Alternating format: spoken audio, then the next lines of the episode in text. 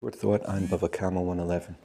The Mishnah here begins a new chapter and tells us the responsibility that a child has on that which his father might have done. Hagozel umachel, somebody who steals and feeds his children. The Mishnah and Gemara discuss under what circumstances the children are responsible to pay for that which their father stole. Now, as a general rule, we view lo yumtu avot al banim that that children should not be fully responsible for their parents, and parents should not be fully responsible for their children. Everyone is the same. Everyone is an individual, and therefore will be judged by their own merits.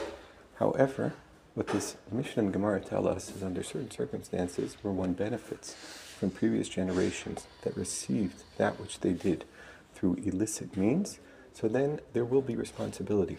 And part of the Talmud's here discussion is centered around that.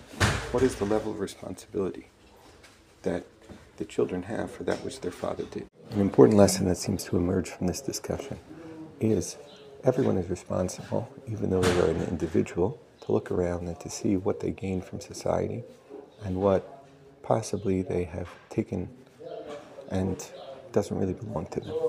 When we look around and we see sometimes we have very good things profitable things we gained from illicit measures. And we should take that to heart and see how we can fix the situation. Other times, we should look at ourselves not only as individuals who have, you know, been enriched by others, but individuals who gain in a positive way from others, not only illicitly, but even positively. And we should look at ourselves both as individuals and part of a society, part of children, as also hopefully contributing members of society where we can impact others for the good or, God forbid, for the bad. Have a wonderful day.